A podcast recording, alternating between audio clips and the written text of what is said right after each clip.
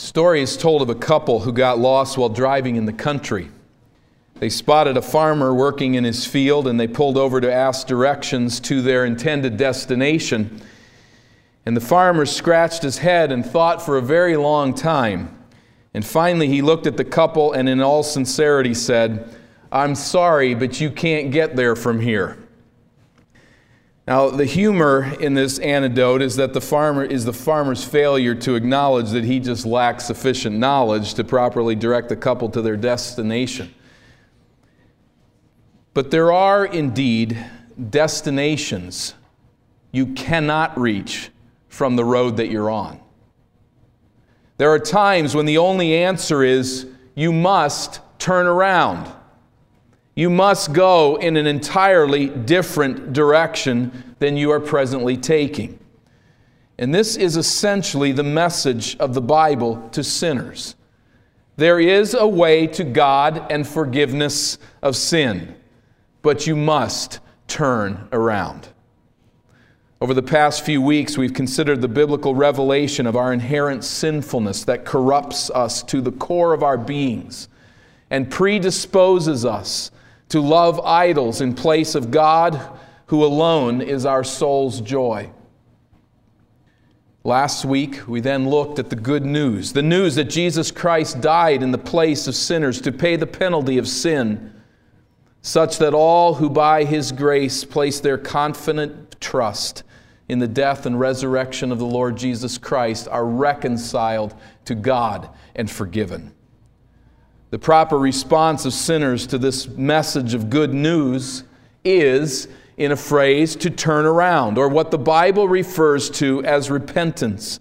This uh, will tend to be a bit academic in some respects in this delivery, but I think there's some information that we need to inculcate and understand but I ask that you think of it not simply as facts that are in front of us here, and I will put some on slides as not so much our custom, but to do so that we might be able to sit down in these truths and in these thoughts.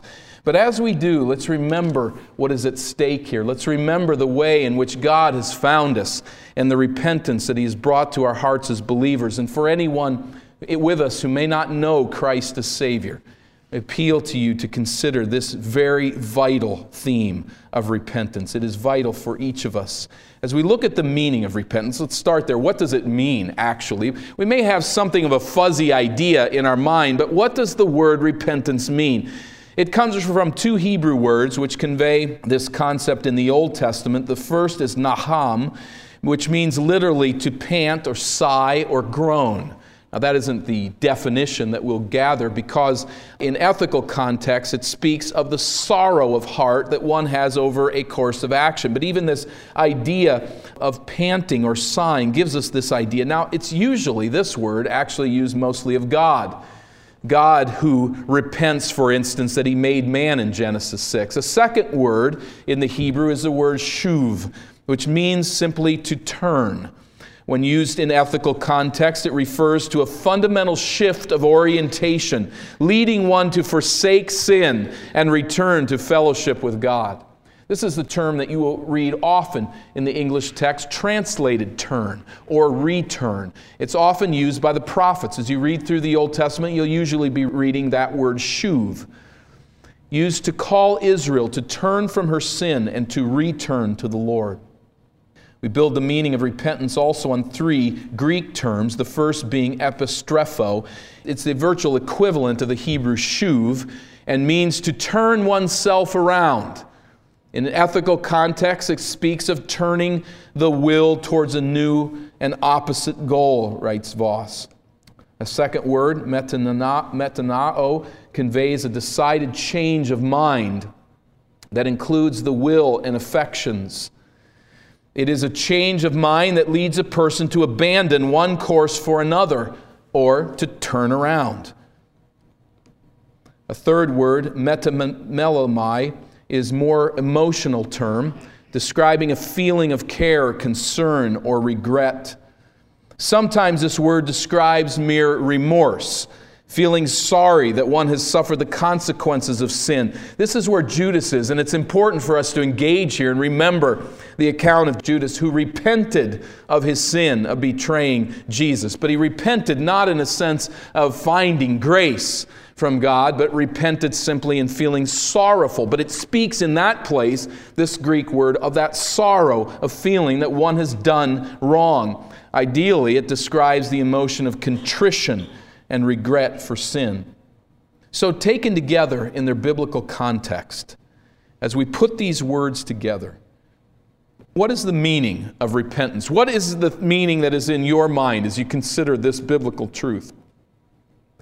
To state it simply, repentance is a fundamental change of heart that leads one to willingly turn away from sin and to choose God's way. It is, secondly, or we could say, secondly, repentance is, to state it differently, a reorientation of the soul that renounces sin and turns to God for saving grace. Now, let's think of these biblical themes that we've been considering over the past weeks. The first is this the Bible stresses the idolatrous lawlessness that characterizes our natural state of alienation from God. To the core of our being, we are all sinners. That's theme one. A second theme of Scripture is, as the Bible reveals, the good news that Jesus Christ died in the place of sinners and rose again, such that those who place their trust in Jesus alone are saved from God's wrath. Now, bringing these two themes together, as we have over the past few weeks sin and the grace of God and the good news, these two themes converge in the sinner's heart at the point of repentance. What the Bible calls repentance is itself a major theme of Scripture. Our response to the knowledge of our sinfulness, our response to the offer of salvation in Jesus Christ are crucial. And that response we could put over at the banner of repentance. This is no small theme in Scripture. As we note the proclamation of repentance, we find it throughout Scripture. And here I'd like you to join me as we turn through New Testament texts, beginning with the first New Testament book of Matthew, Matthew chapter 3. And we note here this message of repentance in the ministry of John the Baptist in Matthew chapter 3. John the Baptist was chosen by God to prepare the way for Messiah's presentation to Israel. The essence of the ideal message this forerunner of Messiah preached to Israel. Think of it in those terms. This is an ideal message preparing for Messiah. What does he preach? Matthew 3 and verse 1. In those days, John the Baptist came preaching in the wilderness of Judea. Here's his message summarized. Obviously, he said much more and filled in the idea, but here is the basic gist of his preaching. Verse 2 Repent, for the kingdom of heaven is at hand. Repent, for the kingdom of heaven is at hand. That is the heart of the message that prepared people to receive Messiah was a message of repentance. This heartfelt change, abandonment of sin, and embrace of the way of God. This is John's message. Now, when Messiah came, his message linked seamlessly with the preparatory word of John the Baptist, Matthew chapter 4 and verse 17. Matthew 4 and verse 17. From that time, after Jesus' preparation, from that time, Jesus began to preach, saying, Repent, for the kingdom of heaven is at hand. It doesn't take a whole lot of gray matter, does it, to put those two together? What John the Baptist is preaching is preparation for precisely what Jesus will preach, and it is a message of repentance. Again, both of the messages being summarized for us here. Let us turn to Luke chapter 5 as we go to another statement on, on Christ's preaching. In Luke 5, Jesus defended his ministry before critics. Remember what people were saying? You spend too much time with sinners it must mean that you are a sinner because that's where you're spending all your time. What was Jesus' reply? Luke chapter 5 and verse 31 Jesus answered them, Those who are well have no need of a physician, but those who are sick. Notice what he says in keeping with his message, I have not come to call the righteous. Let's read that as I have not come to draw the self righteous, those who are content in who they are, but sinners to repentance. This is Jesus' message. Jesus defined his mission on earth as one of calling sinners to repentance. The target that he was driving at was to convince sinners to abandon their sin and to embrace the saving grace of God in Messiah.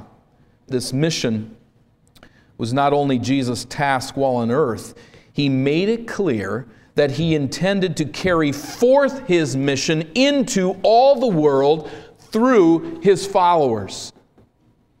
As far as we know, the fastest thing Jesus ever was on was a donkey. He was not going to go through the entire world on his own. True in one sense, not true in another sense, that it is through his body, the church of Jesus Christ, that he will go into all the world and preach what?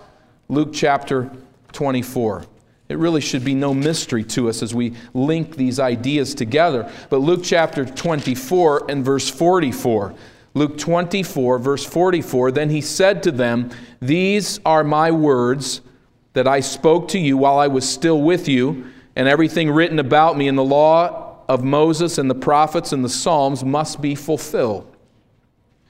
He is risen here he is about to ascend, and then he opened their mind to understand the Scriptures and said to them, Thus it is written that the Christ should suffer and on the third day rise from the dead, and that repentance and forgiveness of sin should be proclaimed in his name to all nations, beginning from Jerusalem. You are witnesses of these things. Now, I'd like us to hone in there at verse 47 to that phrase, repentance and forgiveness of sins.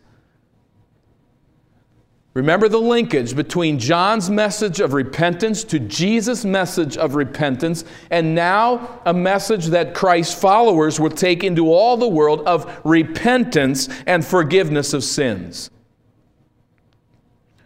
Repentance and forgiveness of sins, I don't think, are two distinct messages. They are, as we use that beautiful analogy, the two sides of the same coin. Repentance is the turning away from sin to embrace the forgiveness of sins that's in Jesus Christ. So, the message of repentance that John preached was preached by Jesus and was to be preached by his disciples. He commissions them with the same. Now, some Bible interpreters argue that the message of repentance was limited to the Jews. It's really difficult to understand why anyone would even say this, but if perhaps you've heard that or been instructed along those lines, Jesus does not call his disciples to go into all the world and to preach the message of repentance to all the Jews who are in all the world.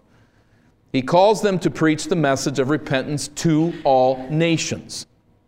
And this is precisely what the apostles of the risen Christ consciously preached. We see this so clearly in their message, Acts chapter 2. In the first public evangelistic sermon following Jesus' ascension, Peter preached to a multitude of pilgrims who were celebrating Pentecost at Jerusalem. And you know the conclusion of his message. We've considered it often. Acts chapter 2 and verse 38, right at the climax of this sermon concerning the death and resurrection. Remember, he's telling these people what has just happened that Jesus has died, that he has risen from the dead, that God has shown his approval of what Christ has accomplished in fulfillment of prophecy. And at the end of that message, 238, Peter said to them, What? Repent and be baptized, every one of you, in the name of Jesus Christ for the forgiveness of your sins did you see the phrase? Repent and forgiveness. Once again, just what Jesus told them to preach repentance and forgiveness. They re- preach those two sides of the one coin salvation in the name of Christ. This is the message. So Peter is obviously parroting Jesus here, and there's the linkage between the two. Chapter 3, we find Peter preaching in the courtyard of the temple. Verse 18, verses 18 and 19, he again sounds this theme of repentance and forgiveness. But what God foretold by the mouth of all the prophets that his Christ would suffer, he thus fulfilled, Repent, therefore, and turn again, that your sins may be blotted out. Repentance, metanoeo, and turn, epistrepho, those two of those uh, three Greek words, and that your sins would be blotted out, just another way of saying that you would be forgiven of your sins. In Acts 4, Peter finds himself in a heap of trouble, and he comes before the Jewish authorities for continuing to preach the message about Jesus crucified and risen. But before the Jewish council of elders, Peter is confronted with his disobedience to them, and he says, What? We must obey God rather than men. Chapter 5 and verse 28. They strictly charge him, You are not, you are not to teach in his name, yet here you have filled Jerusalem with your teaching, and you intended to bring this man's blood upon us. But Peter and the apostles answered, We must obey God rather than men. The God of our fathers raised Jesus, whom you killed by hanging him on a tree. Now he's preaching again. Notice the content of his sermon. God exalted him at the right hand as leader and savior to give repentance to Israel and forgiveness of sins.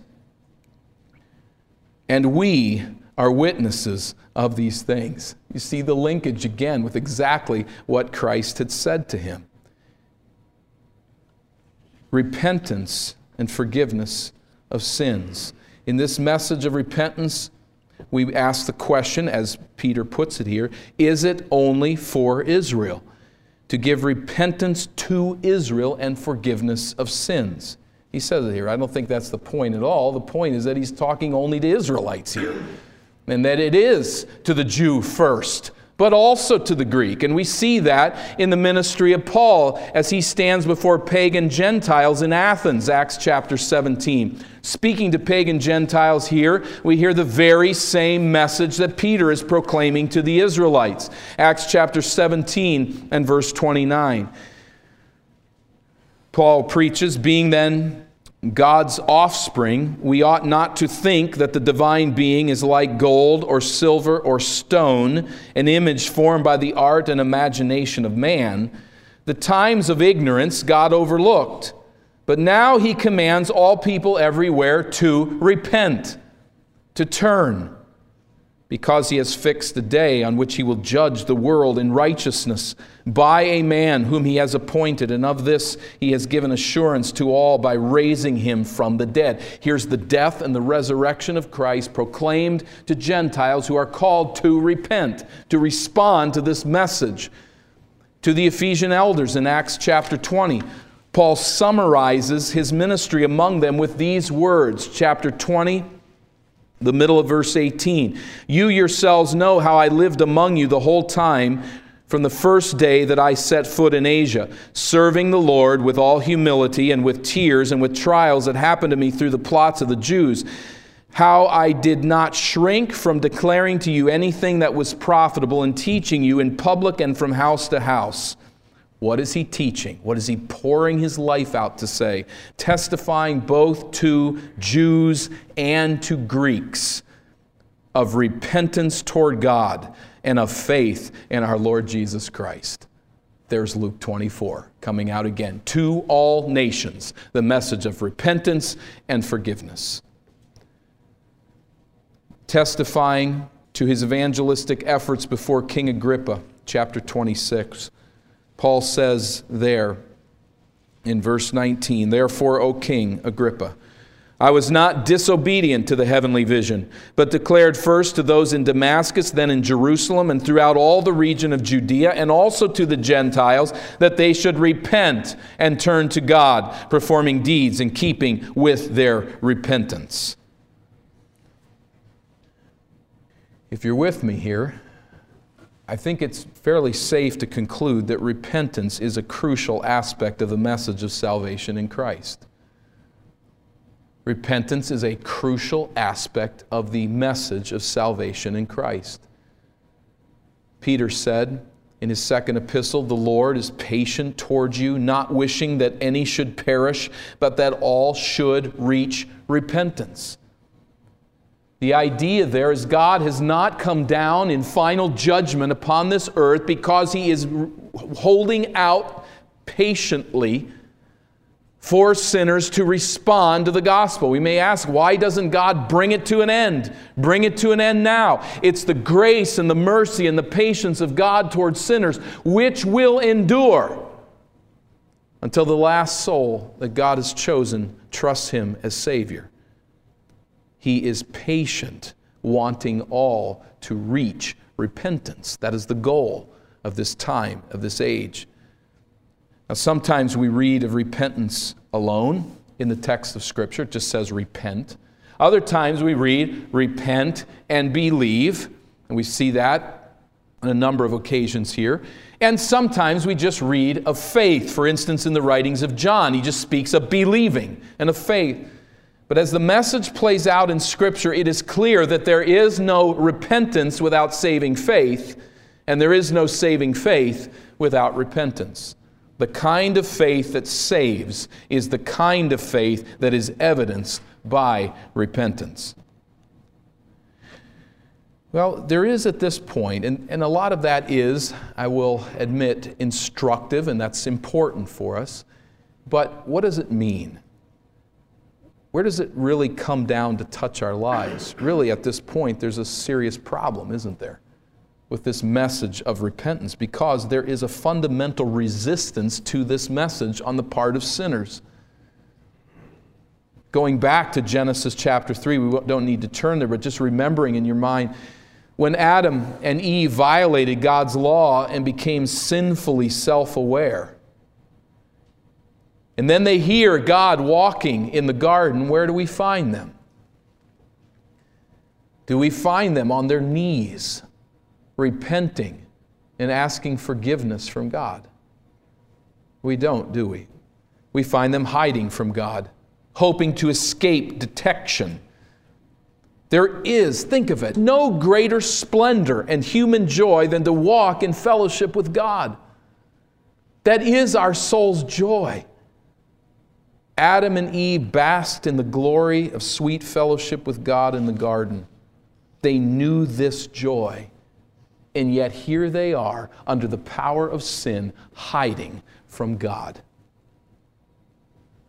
And when God confronts them with their sin, do they repent then? No, they immediately shift the blame for their sin onto others, which indicates they weren't only fearful of the judgment of God, they wanted, in some respect, to hide their sin. Because when God does confront them, it's not, we thought we would be consumed on the spot and we feared you, but it's, she did it. The serpent did it. God, it's you ultimately who's at fault. Now we need to come to terms here again with the fact that we inherit Adam and Eve's sin. We inherit the natural tendency then to resist repentance. There isn't one person in this room today who doesn't. We have a pattern in our lives, I do and you do, of resisting repentance. It doesn't come naturally. We like to hide, we like to shift the blame, we like to explain sin away. We like indeed to enjoy it. A repentant spirit that readily admits, I am wrong, I am guilty of sin, and abandons evil immediately is unnatural. Wanting to avoid detection, wanting to shift the blame, we hold on to our sin, we defend it, we don't abandon it quickly, we enjoy it, we don't want to renounce it. There is pleasure in sin for a season, and we want that season to last as long as possible. We don't want to come to terms with our wrong. And God knows this. He knows this about us, He knows this is who we are. And there's a place that encapsulates His gracious fatherly counsel to us, and I'd like us to turn there to Proverbs chapter 28. God, in a sense, puts an arm around sinners here and he has a real heart to heart talk with us. Proverbs chapter 28 and verse 13 reads that whoever conceals his transgressions will not prosper, but he who confesses and forsakes them will obtain mercy. Let's notice the first half of that verse. Whoever conceals his transgressions will not prosper. Prosper, ultimately, this speaks of prosperity before God, and there really is no other prosperity. So, as God counsels us here and looks us in the, in the eye, He says, in essence, if you're trying to hide sin, if you are unwilling to abandon a sin in which you are entangled, listen to me. This is not going to end well. On the other side of it, he who confesses and forsakes his sins will obtain mercy. Confess here is essentially synonymous with repentance. Confession is the expression of a repentant heart. It is a heart that turns from sin and admitting to God that our sin is sin and forsakes it. Not merely to admit it, but to admit it in the way that forsakes the sin. This is the evidence of genuine repentance. We witness that one's confession is genuine when there is a forsaking of sin. Now, if we do this, God says, we will obtain mercy. A Hebrew word always used of the emotive response of a superior to an inferior, of a rescuer to a sufferer, of a parent to a child. In other words, we have this word from God when sinners humble themselves before Him, God's heart is softened and it reaches out in mercy. In light of this, we can assuredly then say, verse 14, Blessed is the one who fears the Lord always. This fear of the Lord in the Hebrew is just literally a trembling. It refers to, as Waltke puts it, the fear of reverence, not of bondage, of caution, not of distrust, of diligence, not of despondency, but a fear of reverence toward God. A heart open to the promptings of the Lord. When you walk in the fear of God, and thus abandon the shadowlands of sin, you will walk into the sunshine of God's blessing. So there's our choice the pleasures of sin for a season, or the blessing of God who grants mercy. What do you want?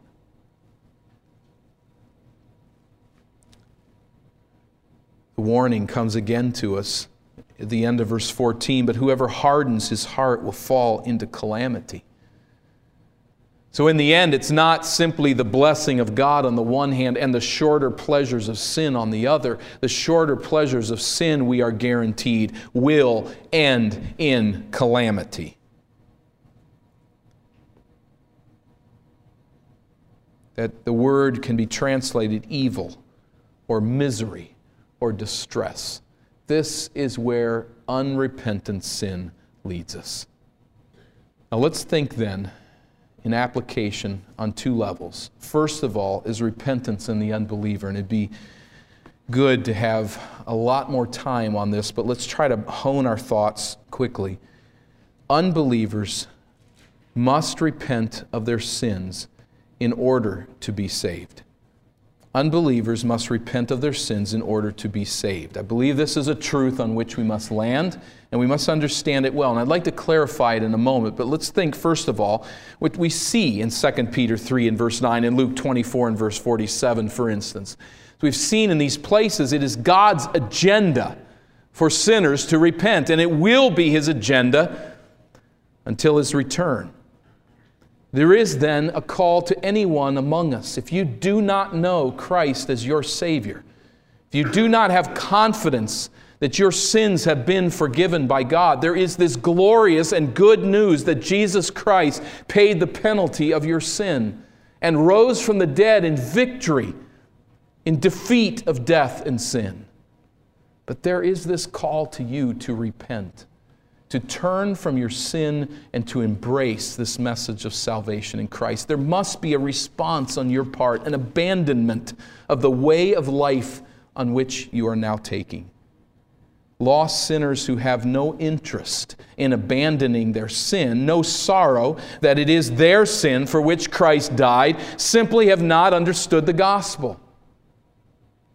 There is a gospel message which offers a ticket to heaven. and really doesn't address sin. It's a gospel that misses the whole point of why Jesus died. That's no ticket to anywhere. Nowhere good. The good news is a message of deliverance from the wrath of God. If you have no interest in abandoning that from which Jesus has come to deliver you, you do not really want to be saved. And you won't be. You'll be left to where hardened hearts take people, to the judgment seat of Christ. think of it in these terms you're, you're camping in the boundary waters. You're all alone there, and there's a lightning strike. A fire breaks out. You run this way and you run that way, but the wind is blowing and the fire envelops you. You're surrounded by burning forest. There's no way through. But you hear the sound of a chopper above and a rope is dropped down with a seat on it and a harness. And if you will get in that seat, you will be reeled up into the chopper and taken away to safety. Trusting the chopper to save you is, in that moment, inherently a decision to abandon the forest floor. Now, you may not think a whole lot about it. You got one option here and that's to get in the chair and to go. If you think the chopper will save you while you remain on the forest floor, you really not assess the situation at all. It's insanity. Of course, all we would do is jump in the seat and be lifted to safety. In like manner, a sinner cannot flee the wrath of God while remaining comfortable on the path of divine destruction. It's illogical. So we read in 1 Thessalonians chapter 1 and verse 9 the Thessalonian believers turn to God from idols to serve the living and true God. It's one move. As you embrace the gospel and turn to it and receive the forgiveness of sins, or in this analogy, as you get into the chair and are lifted up, you are thereby abandoning the fire. And you're abandoning the sin. It sets you up for judgment. Unbelievers must repent of their sins in order to be saved. But here we must offer caution, and that is that repentance is a response of the heart, not a change of life. It is a response of the heart, not a change of life. I think Louis Berkhof puts this very well. According to Scripture, repentance is wholly an inward act and should not be confounded with the change of life that proceeds from it. And indeed it does. Remember the message bear fruits in keeping with repentance. Confession of sin and reparation of wrongs are fruits of repentance. There is a danger here for those who share the gospel of Christ, who proclaim it and witness it. For the evangelist, there, the danger is to focus on repentance in such a way that the spotlight of attention is steered away from the Savior and is steered onto the sinner's response. Now, indeed, there must be a response. There must be repentance. There must be a turn from sin. We've been saying this and establishing this, but we should so preach Christ crucified that the concept of repentance is clear, even if the word is not used. And again, I go back to the Apostle John, who does not favor the word repentance. He prefers the positive words of believe and faith. And by positive, I don't mean that they're superior, I just mean he chooses that side of the coin. And when you see the uh, places where the gospel of Christ is proclaimed, he just speaks of belief. But he uses belief in such a way that repentance is understood to be part of that belief. Repentance is not then a magical word that we must include in every proclamation of the gospel. There are people all over the place. I've, I've, i know a good number of them who have been under preaching that said if you did not consciously repent of your sin, and really the understanding is if you did not think of the word repentance and did not have that fully in your concept when you were saved, you weren't really saved. And it, and it creates all kinds of consternation on people's parts to do what? Not to look to Christ as Savior, but to look back at what I did once Did I repent sufficiently? Did I under I didn't nobody ever used the word repentance, so I can't possibly be saved. And the whole focus goes on me and what I've accomplished and what I have done. It's not a magical word that must be used in every presentation of the gospel. Again, just read the Gospel of John to see that. If we use the term repentance, on the other hand, we must be careful to distinguish repentance from self reformation. This is what Berkhof is aiming at here. Confession of sin and reparation of wrongs are the fruits of repentance. Genuine repentance will show itself in a changed life.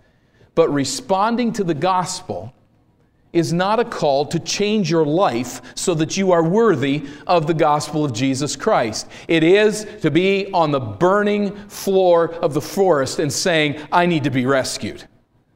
I need to turn from the way that I'm taking. My sin is taking me down. Repentance is not self reformation or quitting every sinful habit in order to make oneself worthy of the love of God, and we must be cautious on that point. Putting these both together, unbelievers must repent of their sin in order to be saved. But repentance is a response of the heart, not a change of life, and not some magical word repentance in the believer. Now, there's some here would stop and say it's got nothing to do with believers. Repentance is a response of the unbeliever to the gospel, and I would differ with that profoundly. Repentance is not only for unbelievers, it is to be a habitual response of believers to their sin. Epitomized perhaps in the moment that we turn to the gospel. But nonetheless, we too must confess and abandon sin on a daily basis, trusting in what? Trusting in the gospel of Jesus Christ, in his death and resurrection as the basis of our forgiveness as God's children. So I would say it just in, in brief bullet points here that born again believers continue to sin. We know this. 1 John 1 8 says it very pointedly that we better believe it. If we say we have no sin, we deceive ourselves and the truth is not in us. So we do sin. Born again believers, secondly, who sin, retain their status as God's children. We're not lost when we sin. There is no condemnation to those who are in Christ Jesus. It is through receiving Christ in repentant faith, turning from our idolatry and sin, that we become the children of God, not through performance. Albeit the fruits of repentance should show themselves in the life of God's children, we are not kicked out of the family by the mercy of God when we sin. When born again believers sin, they disrupt their relationship with God and bring displeasure to their heavenly Father's heart. This is the issue, by God's grace, that we want to begin to really tackle in the weeks ahead. How does a believer fight sin? How do we look at it in our daily life? We must first talk about rescue from it before we can come to understand how to fight it and how to deal with it. I want to sit down by God's grace in the next couple of weeks in the sixth chapter of Romans. So read it this week, prepare for it, think about it, meditate on it and we, by His grace, will be encouraged by it. But put it again in this way, we, our relationship with God our Father is disrupted by sin. It's compromised by sin. And so believers who sin must repent. 1 John 1 9 uses the word confess, which is a narrower term, but it reflects repentance. Revelation 3 and verse 19 speaks clearly to believers, calling them to repent. It is a biblical concept. The Apostle John calling the Laodicean church to this response. Repentance is not a singular act resulting in salvation, but an attitude that we should carry with us to the grave. So, believers then, on a negative point, who persist in unrepentant sin indicate that they are not born again. If there is, and I have believers here in quotes, as the Apostle John would use the term, but if there is a persistence in unrepentant sin that characterizes an individual's life, there is not an attitude of repentance, a willingness to change the heart attitude towards sin and toward God. There is evidence of one who is not born again. This, again, putting this together with the first point born again believers continue to sin. But if there is a persistent, unrepentant response to sin that characterizes a person's life, it is evidence of lostness. Time fails us to stop here long, but I want to close this with the thought that this is a joyful theme. It is a theme that is filled with joy and thanksgiving. Jesus taught us, Luke 15, I tell you, there will be more joy in heaven over one sinner who repents than over 99 righteous persons who need no repentance. He is telling us there, let me open a window into the gates of heaven and let you know what it's like there. What it's like there is that when a sinner repents, there is joy.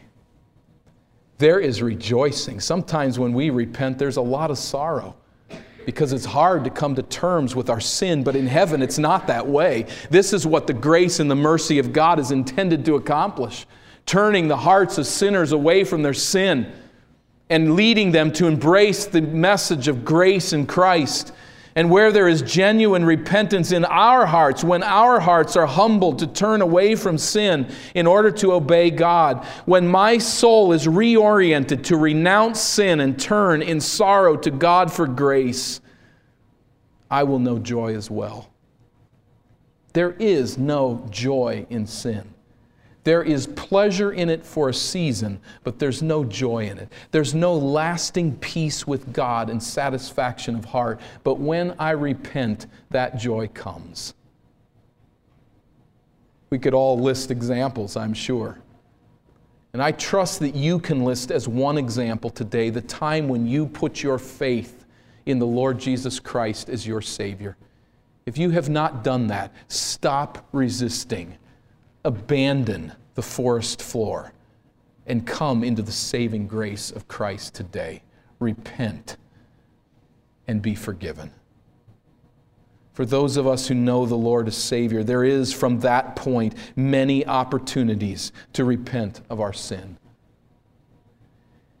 And this is a call to us to face ourselves, to look in the mirror for me to ask you as a preacher, as I ask myself in my own heart, are you harboring sin? Is there a battle with sin that is taking place right now in your life? You know what it is. The conviction of the Spirit troubles your soul at this very moment. You can list it, you can see it, you know what it is. There is only one response to it, and that is that on the basis of the mercy of God, that you turn from it, abandon it, leave it, and embrace the forgiveness of God in Christ. In the gospel of Christ, we enter into a position where there is now no condemnation but there is no immediate joy in our life as a Christian if we're holding on to the sin from which God has saved us. Let it go. Turn your back and embrace the forgiveness in Jesus, and joy will return. And his blessing, he says, will rest on your head. Turn today. We need to come as sinners, poor and needy, and seeking the grace that He will abundantly provide. Let's bow for prayer. Our Father, we give you thanks and praise for who you are and for the salvation in our Savior. May we rejoice in it now as we come before you as sinners and sing for joy to the Lord or as a call for salvation. It is through Christ that I pray. Amen.